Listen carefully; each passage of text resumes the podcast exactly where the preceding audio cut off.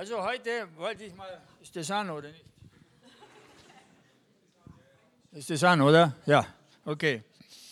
Heute wollte ich dir, euch mal vorstellen, wer das immer möglich macht, dass ich auf der Welt umeinander gurke und umeinander fahre. Das ist meine Frau, die immer hinten mich frei hält. Und die jetzt die ganzen Jahre, 18 Jahre, seitdem ich bei Mercyship bin, im, oder 19, immer den Rücken freideckt, die mich auch immer korrigiert, weil manchmal bin ich ein bisschen für Zahlen und so weiter, bin ich nicht so der Experte. Und ich wollte das einfach mal sagen, dass ich sehr, sehr dankbar bin für Sie und dass Sie mir immer den Rücken freigehalten haben, damit ich die Dinge tun kann, die Gott mir aufgetragen hat. Und vielleicht kannst du noch ein bisschen erzählen, was du machst. Nicht? Also gut.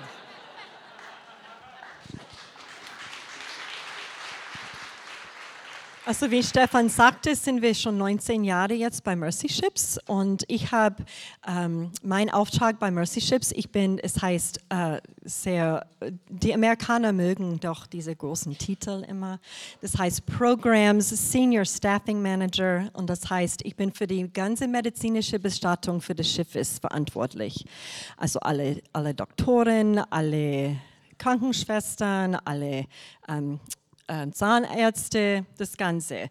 Und ja, das ist eine große Ehre für mich, das zu tun. Ich bin so gern bei Mercy Ships. Wir waren jetzt neulich wieder in Senegal. Der Stefan wird bestimmt davon erzählen. Und wir waren auf dem Schiff. Und das ist mir wieder ganz klar geworden, was für ein Wunder es ist, dass Mercy Ships überhaupt erfolgreich ist. Und wenn Gottes Hand nicht drüber stehen würde, würde das nie funktionieren. Du könntest nie ein Krankenhaus führen in Deutschland oder irgendwo, wo jede zweite Woche neue Chirurgen kommen, neue Krankenschwestern. Das wird jede zweite Woche alles umgetauscht. Das würde nie passieren. Und dazu sprechen die ungefähr 40 verschiedene Sprachen auf dem Schiff. Musst dir vorstellen. Und dann müssen sie das alles auf Englisch machen. Und für die meisten ist das nicht ihre erste Sprache. Und das ist schon ein Wunder. Und das ist für mich wirklich ganz toll, ja, dass ich wieder auf dem Schiff sein konnte, dass ich das alles vor Augen haben konnte, weil es gibt mir ja wieder eine neue wie sagt man, eine neue Ermutigung, da weiterzumachen. Und ja, das ist nicht immer einfach, allein zu Hause zu sein. Jetzt sind wir Stuben, was sagt man, Stuben, nein, nein, stubenfrei.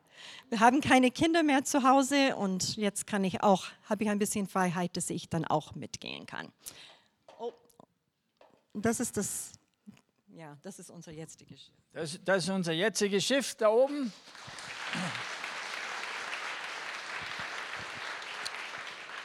Und ich werde heute so quer durch den Gemüsegarten gehen, so nur, dass ihr Bescheid wisst und euch ähm, vielleicht ein bisschen wundert, was macht er eigentlich hier.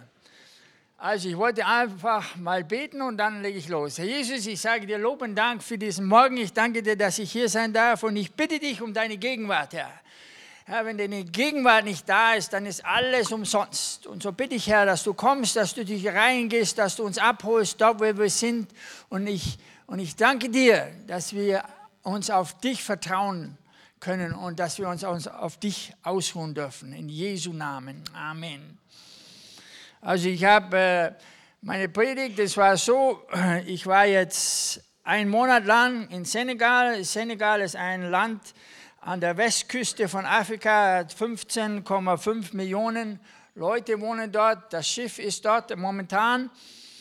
Und wir haben die erste Einführungsschule gehalten mit Weißen und Afrikanern zusammen. Da waren äh, 19 Afrikaner und sechs, stimmt das ja, sechs Weiße. Und diese Einführungsschulen machen wir normal in Texas, aber diesmal hat man gesagt, komm, wir schauen in Senegal. Die haben mich, ich war da jetzt schon zweimal, bevor ich jetzt zum dritten Mal da war und da hat man gesagt, also Stefan, schau mal, ob du was findest, wo wir die abhalten können und so weiter und so fort. Und es lief alles. Und da haben wir angefangen, auch ganz konkret, was wir machen im Mönchship, wir zerstören dem Feind seine Hochburgen. Und der Feind mag das natürlich nicht. Gell? Wenn, äh, wie heißt du? Manuel, wenn zu dir heute jemand sagen würde, du, ich komme um 4 Uhr morgen in der Früh, komme ich bei dir vorbei und dann räume ich dir die Bude aus, dann wirst du schon gewacht sein. Dann hast du wahrscheinlich schon, vielleicht hat dein Opa noch eine alte Schrotflinte oder was. Und dann hast du, dann bist du schon, dann hast du auch alle Schlösser sind gut geölt und verriegelt und du hast die Polizei alarmiert und so weiter und so fort. Und dasselbe ist mit Mercy Ship. Wir kommen in einen Hafen hinein und der Feind weiß, wenn dieses Schiff erscheint, dann verliert er Raum und seine Hochburgen der Hoffnungslosigkeit werden zerstört und werden mit Hoffnung ersetzt. Und natürlich, wenn du da bist, da geht nicht alles immer rund. Ja, das ist nicht so, wie äh, wenn du hier an der Côte d'Azur mit deinem, mit deinem Schlappen entlangläufst und die Sonne dir auf den Nacken brennt und du denkst, ja, hoffentlich habe ich genügend Sonnenmilch, gell, nicht, dass ich mich hier verbrenne. Gell. Nein, du bist in einem Kampf. Und es war dann so, wir waren einen Monat da und dann haben wir unten uns auf, auf dem Dock dort, haben wir äh, Zelte aufgebaut so die Leute, die kommen, die hereinkommen, die werden da voruntersucht und dann gesagt, okay, man kann dich operieren oder was auch immer. Und dann kam ein Sturm für eine Stunde, hat die ganzen, die ganzen Zelte, die waren weg, manche waren im Wasser. Dann das, ein großes Schiff, das vorne war, ist die, das Seil raus aus der Verankerung und das ist nur so rumgefahren. Und unser Kapitän hat dann die Maschinen angeworfen und dann da, sind die Doktoren ins Krankenhaus runter im Deck 3 und die Kinder sind angerannt und haben gesagt, wo fahrt ihr uns hin? Wir können nicht schwimmen. Und die Patienten gesagt, was macht ihr hier? Und so erleben wir, wie der Feind versucht, uns zu vernichten und uns zu einzuschüchtern. Kürzlich einmal, wo ich jetzt war, auf dem Schiff, da hieß es, ja, wir haben nur noch Medizin, um morgen zu operieren. Und wenn dieser Container nicht reinkommt, müssen wir aufhören.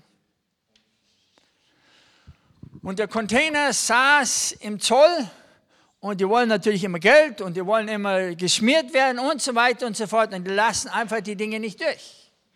Ja, du kannst dann sagen, okay, dann packen wir halt ein. Dann tun wir alles ein, Motten und dann fahren wir halt. Oder du bleibst stehen und sagst, nein, wir beten und wir glauben, dass Gott die Türen öffnet. Und so kam dann der Container an der Nacht um 10 Uhr, habe ein Bild gemacht, wie der Container reinkommt, so dass wir weiter operieren können. Aber wir sind in einem Kampf, in dem wir nicht aufgeben dürfen. Und ihr alle steht darin und ich möchte euch ermutigen, nicht Weicheier zu sein, sondern weiterzugehen, auch wenn es schwierig wird. Dieses Buch ist voller Geschichten, wo Dinge schwierig wurden. Und was kann man dann sagen? Ja, also das, die, die, die, ganzen Zelte sind vorne weg, also dann fahren wir halt. Wo, wo, wohin? Oh, weiß ich auch nicht, fahren wir halt. Das ist zu gefährlich. Und besonders wir Deutsche sind da ja super empfindlich weil wir sind so von der Gesellschaft, uns geht so gut, wir sind die Made im Speck. Und wenn es dann ein bisschen kritisch wird, dann hört man auf. Und ich möchte euch als Gemeinde Jesu heute ermutigen, dort weiter zu gehen, auch wenn es schwierig wird. Weil wir haben jemanden, der größer ist, der Größeres tun kann und der Größeres tun will durch dich. Und nicht nur, wenn du auf den Strand gehst, sondern auch, wenn es schwierig wird. Weil dadurch wirst du merken, wer du bist. Ich habe kürzlich mich mit dem Chris Mangler unterhalten und gesagt, du, der ist jetzt 30, habe ich gesagt, hast du schon mal 24 Stunden gearbeitet. Da hat er nur mit dem Kopf geschüttelt. Ich habe gesagt, nein. Und habe gedacht, ja, was ist denn das? Was ist denn das für eine Generation? Aber wenn du zum ersten Mal 24 Stunden arbeitest, weißt du, was passiert? Nach acht Stunden kommt der Feind und sagt, hey, hör jetzt auf. Das ist nicht vorschriftsgemäß. Du kannst es nicht. Das geht nicht weiter. Kürzlich einmal habe ich in den USA mit einem, einem zusammen, haben wir auch eine 24-Stunden-Aktion gehabt. Dann habe ich ihn gefragt um 12, wie viel Uhr es ist. Dann habe ich gesagt, es ist 12. Und dann habe ich ihn wieder gefragt, dann war es schon 4 in der Früh. Dann habe ich gedacht, das ist ja gut, dass der mithält. Aber wenn wir diese Dinge überwinden, dann wissen wir, dass wir das können. Und dasselbe ist im Geistlichen. Im Geistlichen, Gott möchte dich gebrauchen, dass du Widerständen nicht davonrennst, sondern stehen bleibst. Weil dadurch baust du Reich Gottes. Ja, heute Morgen habe ich, mal, ich bin, ich bin gestern, meine Predigt habe ich vorbereitet, so, ich glaube um 10 Uhr abends oder so, weil wir haben noch ein gutes, wir spielen immer Karten bei uns. Wir hatten auch ein ganz gutes Kartenspiel dann. Und dann haben wir gedacht, ja, also jetzt müsst ihr mal schauen, was ich da morgen predige. Und ich möchte dir eine Geschichte erzählen, die sich zugetragen hat auf dem Schiff. Auf dem Schiff haben sie eine junge Person, ein junges Mädchen operiert und die haben ihr in der Narkose gegeben und da gab es schon Probleme in der Narkose, das richtig zu machen und man merkte, wie das alles den Berg runtergeht. Die Ärzte haben alles versucht, was sie tun konnten. Und das Coole ist, dass unser Schiff ist ja wie, wie, eine, wie eine Dynamitstange. Und dann haben sie alles versucht und die haben einfach gemerkt, das geht nicht. Wir verlieren den Patienten. Und dann haben sie durch, den, durch die Lautsprecheranlage auf dem Schiff gesagt, wir brauchen Gebet jetzt für diesen Patienten. Und innerhalb fünf Minuten hat sich die Sachlage verändert. Und dieser Patient lebt heute. Und das, wir Christen, wir müssen ein Leben leben, das radikal ist und dass, wenn wir aufs Tablett kommen, dass nicht der Feind sagt, oh, das ist der Manuel, der ist ungenug, der ist uninteressant, der ist nicht gefährlich, oh, da brauche ich, da brauche, da brauche ich keinen Dämon hinschicken, der macht nichts. Den du ein bisschen anhauchen, dann fällt er um. Nein, Gott möchte wissen, Gott möchte, dass du weißt, wer du bist in ihm und dann vorwärts gehst und dadurch Land einnimmst in dieser Stadt. Weil in diesem Raum ist es wie ein großer Marmeladentopf. Und den füllt man auf in die Einwegsgläser. Lena, du weißt noch, wie das geht. Die anderen, die, die jüngere Generation weiß das wahrscheinlich nicht mehr so. Und den füllt man auf und der ist propfevoll und man kriegt den Deckel gar nicht mehr drauf. Und das seid ihr. Hier in dem Raum ist Potenzial, das kann die Welt verändern. Aber wir müssen anfangen zu wissen, wer wir sind in Jesus und dann daraus leben. Und wenn uns Gott Ideen gibt, dann nicht sagen, wer macht es? Oh, niemand, also mache ich das auch nicht. Wisst ihr, wer Mercyship angefangen hat? Ein Cowboy, der oh, keine Ahnung hat von Schiffen. Wenn du das gesagt hast, wie sieht ein Schiff aus, das konnte er vielleicht gerade zeichnen. Aber heute haben wir ein Schiff, das momentan gebaut wird in China, das hat 13 Stockwerke und ist schon fast bezahlt. Und es, hat, und es kostet 180 Millionen. Und damit werden wir Land einnehmen. Und das Coole, das Interessante ist, jetzt, jetzt ist die Werft stillgelegt wegen dem Virus. Aber so bauen wir Reich Gottes und so möchte auch Gott dich gebrauchen, Reich Gottes zu bauen, wo immer du bist. Weil er ist mit dir. Er ist derjenige, der sich zu dir stellt. Er ist derjenige, der sagt, ich bin mit dir, Manuel, und vergiss es nicht. Und wenn wir auf die Umstände schauen in unserem Leben, dann schauen die Umstände nie dazu oder helfen uns nie dazu, ah ja, das mache ich jetzt, weil das fühlt sich gut an. Nein, 99 Prozent sind deine Umstände gegen das, was du siehst. Ich war da mit der Schule unterwegs und weil ich weiß, in Afrika, die spielen gerne Fußball. Dann habe ich das erste gleiche Holz bestellt, aber da hat es ein bisschen ein Problem gegeben, weil ich habe gesagt, ich möchte vier Inch auf zwei Inch und dann haben die vier Zentimeter auf zwei Zentimeter gebracht. Dann habe ich gesagt, du soll ich Zahnstocher machen aus dem Holz oder was? Und dann haben sie mir das richtige Holz gegeben, dann haben wir gleich, habe ich gleich Fußballtore gebaut für die Afrikaner. Und dann haben die gleich angefangen zu spielen und dann habe ich gesehen, dass manche keine Schuhe hatten. Die haben nur mit Socken gespielt oder barfuß. Und dann haben wir gedacht, ja, das muss ich jetzt verändern. Ja, ich hätte es auch so typisch deutsch sagen können, oh, das ist nicht mein Problem, das ist der Problem. Und wenn die Blasen haben, die sind wahrscheinlich das schon gewöhnt. Also ich werde mich da, ich spiele halt hinten, weil ich bin schon ein bisschen älter, spiele halt Torwart und dann ist alles okay und was da vorne passiert, ist uninteressant. Oder ich sage, wie kann ich diese Situation verändern? Und dann ich, bin ich zu meinem Kollegen gegangen, du, ich möchte, ich möchte Tennisschuhe kaufen. Und dann habe ich angefangen zu sammeln. Eine meiner Mitarbeiter, die sagt, hier sind 100 Dollar. Und weißt du was, am Ende hatte ich so viel Geld, dass ich für jeden Fußballschuhe oder Tennisschuhe kaufen konnte und normale Schuhe. Und ich konnte die denen einfach geben als ein Segen. Aber wenn ich sage, oh, das geht mich ja nichts anderes und nicht mein Problem, was passiert dann? Dann kann Gott mich nicht gebrauchen.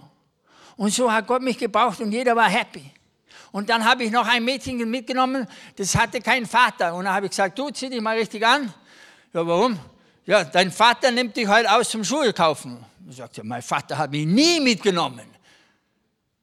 Ich weiß gar nicht, was ich da anziehen soll. Ja? Also dann zieh dich mal richtig an und dann gehen wir. Und dann bin ich mit ihr gegangen und dann habe ich ihr vier Paar Schuhe gekauft. Und sie wusste gar nicht mit dem was anzufangen. Und ich habe gesagt, das ist die Liebe Jesu, die ich dir damit zeigen will. Ganz praktisch. Und dieses Mädchen war so beeindruckt, dass es zum Schluss hat sie gesagt, das war das Schlüsselerlebnis für ihr, für sie auf dieser Schule. Aber wir müssen anfangen, herumzuschauen, Herr, wo willst du mich gebrauchen und wo kann ich einen Unterschied machen in der Gesellschaft? Und das, das braucht keine theologische Abhandlung sein, sondern es kann ganz praktisch sein. Und ich möchte dich heute ermutigen, dass wenn du diese Türen hinausgehst, dass dein Christsein praktisch wird weil dadurch sind wir Lichter. Dadurch werden, fragen uns Leute, warum macht ihr das? Wenn wir in ein Land hineinkommen, egal, kürzlich war ich ein, ein, ein Bauern in Beisweil. Beisweil ist so quasi am Ende der Welt, so ein bisschen.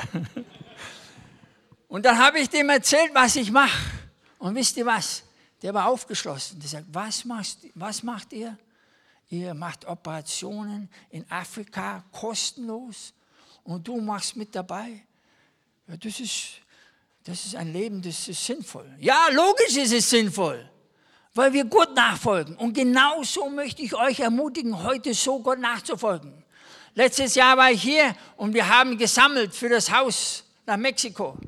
Und von meinen Erfahrungen, von meinen Tipps war das umwerfend, wie Gott die Türen geöffnet hat und was wir gemacht haben. Unbeschreiblich.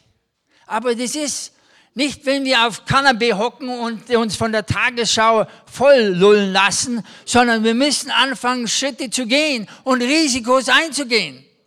Weil nur wenn du ein Risiko eingehst, dann kann sich Gott dahinter stellen. Ich habe ein Buch gelesen jetzt, das heißt äh, Kreiszieher. Ich möchte euch ermutigen, dieses Buch zu lesen, weil es ist unwahrscheinlich cool.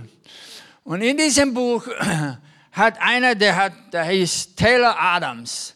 Die sind jährlich nach Äthiopien gegangen und der ist halt an die, hat sich auf die Missionsreise eintragen lassen und so weiter und ist da hingegangen. Und weißt du, was passiert ist? In Äthiopien geht er die Straße rum, auf einmal hebt sich der Kanaldeckel und ein junger Mann kommt raus. Und ich, ja, was ist denn hier los? Und der hatte keine Schuhe und er hat ihm gleich mal seine Schuhe gegeben. Und dann hat dieser junge Mann ihn mitgenommen und gesagt, lass dir mal was zeigen, wie die Unterwelt hier aussieht. Und dann sind sie runtergegangen und dann hat er kennengelernt, wie viele Waisen es dort gibt in der, in der Kanalisation. Und weißt du was? Und Gott hat zu ihm gesagt, ich möchte, dass du hier bleibst. Und ich möchte, dass du dich darum kümmerst. Und wisst ihr, was der gemacht hat? Der hat nicht den Rückwärtsgang eingeschalten und ist so schnell rückwärts gefahren, wie man nur rückwärts fahren kann, sondern er hat sich darauf eingelassen. Und er hat seine sechsstellige Gehaltssumme aufgegeben, um einen Unterschied zu machen in der Unterwelt in Äthiopien. Und ich möchte dich heute ermutigen, fang an, so dein Leben zu leben, weil dann ist es spannend. Kommen da schwierige Situationen? Das kann ich dir garantieren, dass die kommen. Aber das heißt nicht, dass Gott dann nicht mit uns geht. Vor ein paar Jahren ist ein Mädchen von Tennessee, die, die haben auch einen Missionseinsatz gemacht nach Uganda. Die hatte gerade mal die Schule fertig. Also man könnte sagen, in Deutschland eine Abiturientin. Die ist nach Uganda gegangen und der Heilige Geist hat gesagt, hey, hat sie angefangen, auf einmal 13 Kinder zu adoptieren. Die ist nicht mehr zurückgekommen. Und sie hat heute ein Waisenhaus und weil sie das getan hat mit 19, was Gott von ihr verlangt hat, macht sie heute einen Unterschied. Und der hat ein Buch geschrieben. Kisses with Katie ist ihr Buch, kannst du nachschauen. Aber das brauchen wir heute, weil heute wir müssen anfangen, Christen so zu leben, dass es Sinn macht.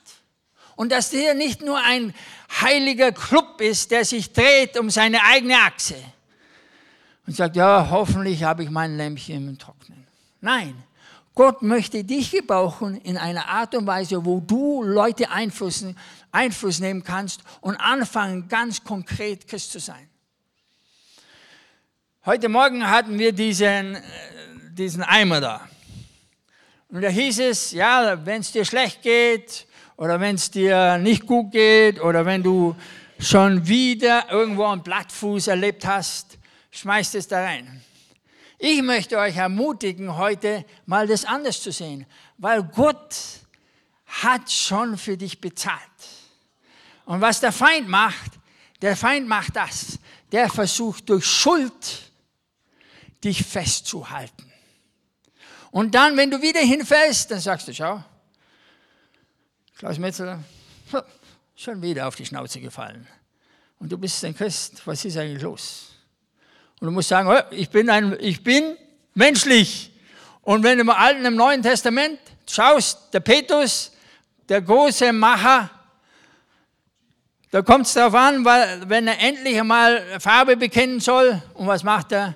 Er macht in die Hose. Sagt, den Mann kenne ich nicht. Überhaupt den noch nie gesehen. Ich bin hier nur durch, durch Umstände hier. Und dann sagt er, nein, nein, ich, wir haben dich gesehen. Nein, nein, nein, nein, nein. Dreimal verleugnet er Jesu. Aber weißt du, Jesus hat ihn nicht verdammt. Der Feind verdammt euch in den Lagen, wo er sagt, da hast du wieder missgebaut. Ja? Pornografie ist eines der größten Werkzeuge des Feindes, um Männer zu versklaven. Und der macht es so, dass früher wenn wir, wenn ich, wo ich im Hebron noch gewohnt habe, wenn ich irgendwas sowas ansehen wollte, dann musste ich eine Zeitung kaufen. Und wenn du da eine Zeitung kaufen wolltest, dann musst du dich mit der Verkäuferin auseinandersetzen. Und so weiter und so fort. Heute ist es nur ein Mausklick weg. Und es versklavt dich. Und dadurch kommt Schande und dadurch kommt Isolierung. Anstatt zu sagen, hey, ich habe ein Problem mit Pornografie. Ja, so.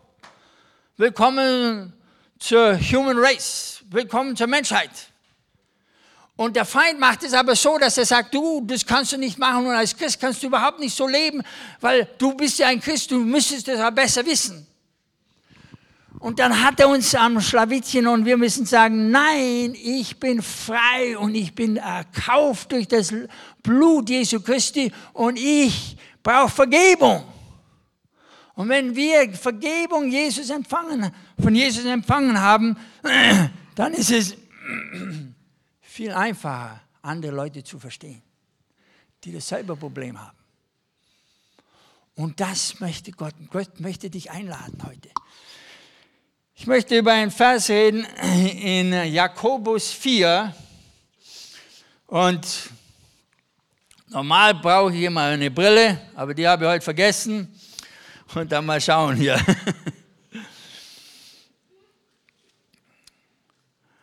Ordne euch also Gott unter. Also als erstes ist, Gott möchte, dass er unter Kontrolle ist. Dass wir es abgeben, unsere Rechte und sagen, okay Gott, ich brauche dich. Ich möchte dich haben in meinem Leben. Ich möchte derjenige sein, der durch dich lebt und nicht durch mich. Manu, du bist du fertig? Manu, für dich haben wir eine kleine, kleine Übung. Kannst du mal den Stuhl da aus der Fassung heben da und den da herstellen?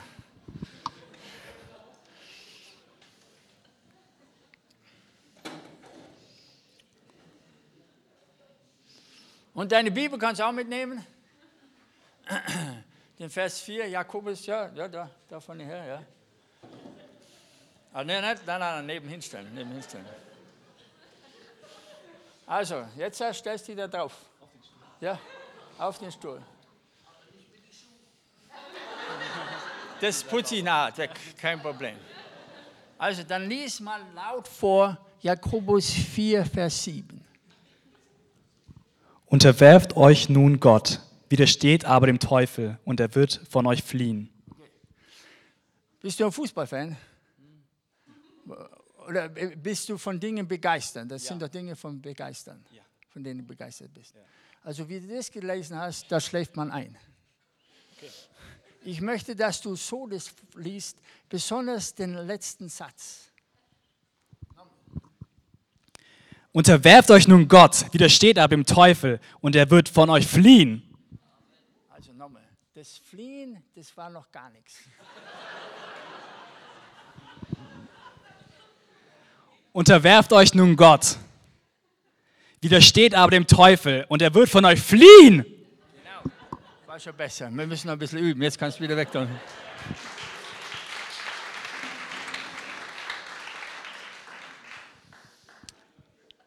Der Feind will uns so zunichte machen, dass wir, er, dass wir denken, wir haben keine Autorität.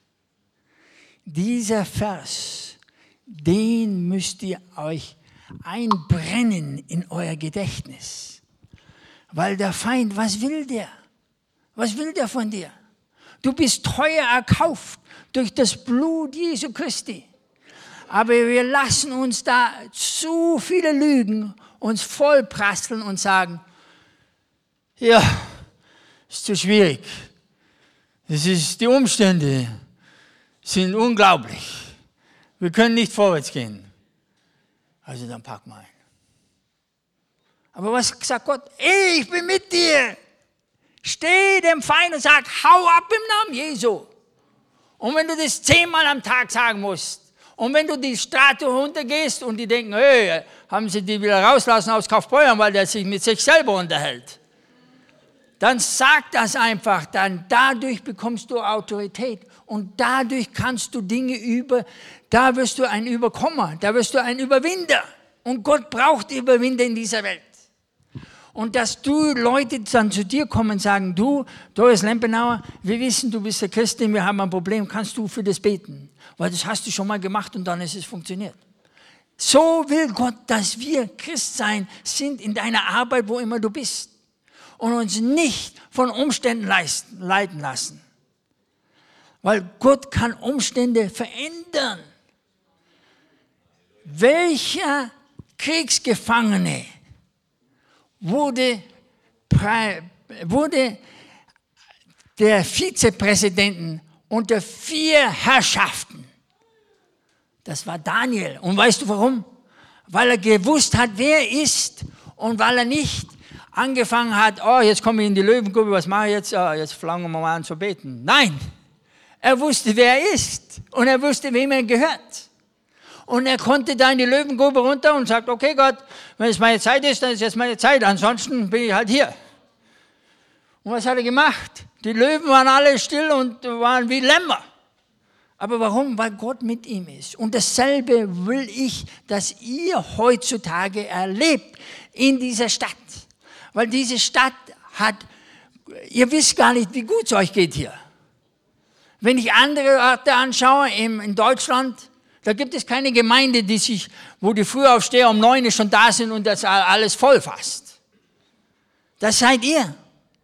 Und ich möchte jeden einzelnen von euch ermutigen zu fragen, Herr, wie kann ich dir dienen? Wo kann ich morgen einen Unterschied machen? Wie kann ich, manche von euch sind vielleicht schon älter und können vielleicht nicht mehr so viel. Ja, dann, weißt du was? Ich brauche immer Gebet.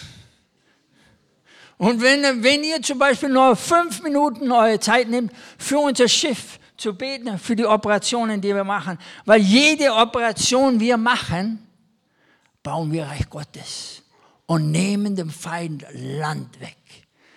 Wenn jemand dich körperlich anrührt und Veränderung bringt in deinem Leben, da brauchst du keinen Missionar mehr hinschicken. Und das machen wir und damit nehmen wir Land ein, das dem Feind gehört. Du weißt gar nicht, wie viel Aberglaube und Zauberei in Afrika ist. Du kannst es angehen so oder du kannst einfach anfangen, ich fange diesen Afrikanern an zu dienen. Und dadurch bringst du Veränderung. Und dadurch bauen wir Reich Gottes. Und du kannst ein Teil dabei sein, wenn du einfach einen, einmal in der Woche oder einmal im Monat fünf Minuten für Mössische betest. Wir sind 45 Nationen manchmal. Wir sind 50 verschiedene Glaubensrichtungen. Wir haben die Alphasöhner, wir haben die Pfingstler, wir haben die Baptisten, wir haben die Lutheraner, wir haben die Katholiken. Aber wisst ihr was? Es funktioniert. Und weißt du warum? Weil wir ein Ziel haben, Jesus zu verherrlichen. Gibt es Probleme? Logisch. Aber man bleibt da nicht stehen. Und ich möchte euch als Gemeinde Jesu ermutigen, gehe in der Berufung, die Gott für dich hat, weil er hat schon dein, seinen Stempel auf dich gelegt. Du musst nicht mehr warten, dass Gott, oh, vielleicht hat er heute Zeit und vielleicht geht er mit dir. Nein, er wartet auf dich, weil er möchte dich an der Hand nehmen und sagen, lass mich Lass, lass, geh du mit mir mit und ich möchte dir Türen öffnen, die du noch, die du noch nie durchgegangen bist. Ein Pastor in Washington, D.C. ist die Straße entlang gegangen und dann hat Gott so quasi zu ihm gesagt, ja, ich möchte, dass du das Haus kaufst. Und ich sagte, oh, ist gut, ich weiß ja gar nicht, wie man das machen soll. Dann hat er gesagt, du hast das letztes Jahr mal mit dem Vermieter oder mit dem Eigentümer von diesem Haus gesprochen. Ja, ja wie hieß denn der? Ja, Bob, Bob Taylor oder ja, so ungefähr. Dann habe ich gesagt, ja, wie soll ich den erreichen? Ja, dann, ich meine, das ist vielleicht altmodisch. So Leute wie der Gerhard Geiger und ich, wir kennen das noch. Früher gab es so ein Buch, das hieß Telefonbuch. Und da hat er nachgeschaut und hat gesagt, okay, da ist eine, der heißt so wie der Name, ja, aber da gibt es vielleicht 20 von denen. Und dann hat er angerufen und hat gesagt, ja du, ich bin der der Pastor und ich wollte fragen, ob das Gebäude frei ist zum Verkauf. Und er sagt, ja, ist ja interessant, dass Sie jetzt anrufen, weil ich wollte es gerade auf den Markt geben. Und dadurch haben sie jetzt das Gebäude. Und dasselbe, was dieser Mann erlebt hat, kannst du erleben. Ich bin kürzlich gegangen und da hat der Heilige Geist gesagt, also ich möchte, dass du denen den anrufst auf dem Schiff. Ah ja, na, das ist eine frische Geschichte, das ist schon ein bisschen alt. Eine frische Geschichte. Kürzlich war ich im Gottesdienst, so wie und der Heilige Geist sagt zu mir, ruf die Anästhesistin an, die auf dem Schiff ist, ruf die an. Dann habe ich am WhatsApp habe ich schon geschrieben, hey, ich rufe dich an. Und die anderen, weil wir in einer Gruppe sind, die haben gesagt, oh, du, bist in, du hast Probleme. Wenn der Schmidt dich anruft, dann, dann, äh, dann ist das ein bisschen problematisch. Und dann habe ich gefragt, was ist mit dir los? Weil der Heilige Geist hat mich, dir, mir dich aufs Herz gelegt. Und da sagt sie, am Freitag hätten wir fast einen Patienten verloren. So arbeitet Gott und er, Gott möchte dich da einladen. Weil dann ist Christsein ist nicht irgendwie ein steifes, nein, da ist Leben darin. Und wir als Christen müssen anfangen zu leben. Ihr müsst anfangen, für euren Bürgermeister zu beten, dass Gott ihn gebraucht. Ihr müsst anfangen, für euren Chef zu beten. Ich habe angefangen in, in, in Kaufbeuern, viele, viele Jahre, habe ich angefangen, für meinen Chef zu beten. Und was ist dann passiert? Und habe einfach gesagt, Herr, segne meinen Chef. Ja. Manchmal haben wir, als Deutsche sind wir sehr gut, gell? ja, mein Chef, der bezahlt mir nicht genug. Ja, und in der Wirtschaft würde ich mehr bekommen. Jetzt wollte ich fragen, ob ich Überstunden frei haben kann. Das geht auch wieder nicht. Und Gehaltserhöhung geht es auch nicht. Ich weiß nicht, also das ist nicht der richtige Laden. Vielleicht muss ich mal was um was anderes schauen. Das ist unsere normale deutsche Mentalität. Aber anzufangen zu sagen, ich segne meinen Chef. Wisst ihr, was ich in Dakar gemacht habe? In Dakar habe ich in einem Hotel gewohnt und da gab es ein Museum. Und um, das, um auf das Museum hochzukommen, musste erst mal 204 ähm, Treppen steigen. Und dann war ich da oben auf dem Museum und dann habe ich angefangen, Dakar zu segnen. Weißt du, wer mich begrüßt hat? Um halb sechs. Oh, war die Moslems mit ihrer Frühandacht. Die haben mich begrüßt. Aber wo waren die Christen?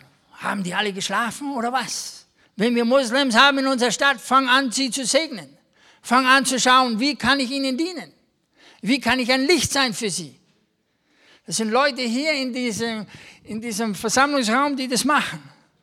Und, die möchte ich, und ich möchte einfach euch unterstützen, das richtig zu machen und zu fragen, Herr, gib mir Weisheit. Und ich möchte noch mit einem äh, Text abschließen, der ist in Jakobus auch. Und ich möchte euch einfach da ganz neu Mut machen in dem Ganzen. Klagt nicht übereinander, Brüder, damit ihr nicht gerichtet werdet. Seht, der Richter steht schon vor der Tür. Und dann heißt es,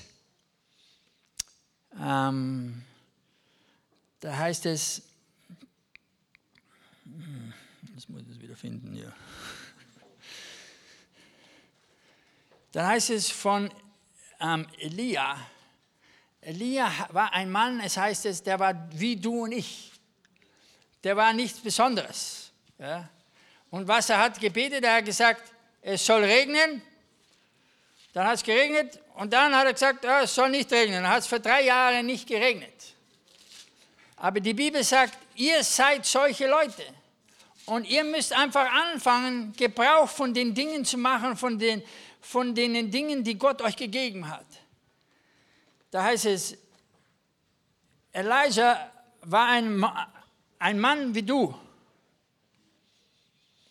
Und wenn er gebetet hat, hat er ernsthaft gebetet und es hat nicht geregnet. Und es hat nicht geregnet im Land für drei Jahre oder dreieinhalb. Dann hat er wieder gebetet und dann hat es geregnet.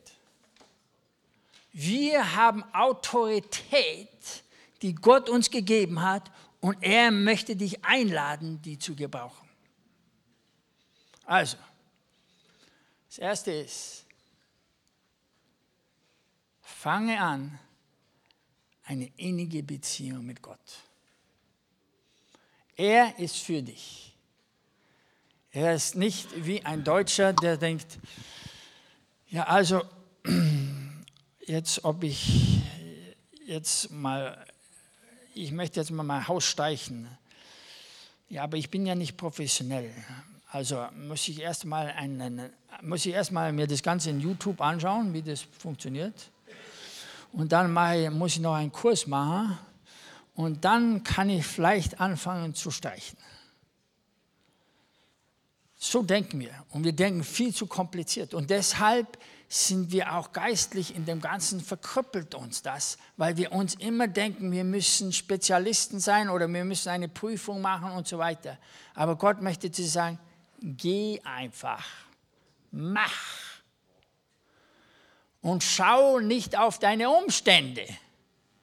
In Josua 1, Vers von 6 bis 9 heißt es, sei mutig, geh vorwärts und schau nicht nach links und rechts und lies die Bibel.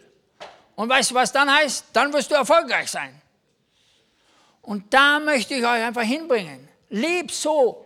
Morgen, wenn du in die Arbeit fährst, äh, schalt den Bayern drei Sender aus und fahr in die Arbeit und sag, okay, Herr, wie kann ich heute Licht sein? Ich bin hier. Zeig mir, was du willst. Und dann sagt Gott, da siehst du den Mann da. Ja, was, äh, ja. Er gibt ihm 10 Euro. Was? Was? 10 Euro? Das soll er mal schaffen für die 10 Euro. Was ist eigentlich los? Ist, ich, ich bin doch keine Bank. Und was werden die anderen denken? Und wenn Leute mich sehen, was werden die dann denken? Ja, den kannst du immer anpumpen. Ja, wer hat dich gefragt? Hat Gott dich gefragt? Oder wer? Und dann machst du das. Aber dann hast du erst einmal die Entschuldigungswelle läuft, warum du das nicht machst. Und dann, wenn du noch ganz groß, also wenn du dann noch Mut hast, dann kannst du sagen, ja Gott, ähm, das habe ich jetzt doch vermasselt. Kann ich nochmal eine zweite Chance haben? Und du gehst zum Aldi und auf einmal ist der neben dir. Und dann denkst du, ja, meine Zeit. Und Gott sagt, ich gebe dir eine zweite Chance. Und dann geht er an die Kasse und du merkst, er hat nicht genügend Geld. Und du sagst, hey, ich bezahle für dich. Hier. Dadurch bekommen wir Licht und dadurch erleben wir ihn kennen. Und wie gesagt, in diesem Raum, wenn man das auf einer Skala aufzeichnen könnte, was für Potenzial in diesem Raum sitzt, wären die Wände nicht genug, um das zu demonstrieren. Weil Jesus in dir lebt, er hat dir Begabung gegeben und er möchte, dass du durch ihn aus, in diesen Begabungen lebst. Herr Jesus, ich möchte Danke sagen für diesen Morgen. Und Herr, ich bitte dich, dass das, was von dir war, dass wir das mit heimnehmen dürfen. Und dass du dich ganz neu zeigst hier. Und Herr, ich spinde dem Feind und sage, du musst den Mund halten. Und ich bitte dich, Heiliger Geist, dass du anfängst, ganz neu dort zu reden und dass diese Gemeinde nicht nur in Memmingen bekannt wird, sondern in der Welt, weil du hier regierst und dich frei entfalten kannst und dass Leute dir vertrauen, dass das Unmögliche möglich wird durch dich. Und so binde ich dich binde auch den Geist der Menschenfurcht im Namen Jesu und der Geist des Furchtes in Jesu Namen. Amen.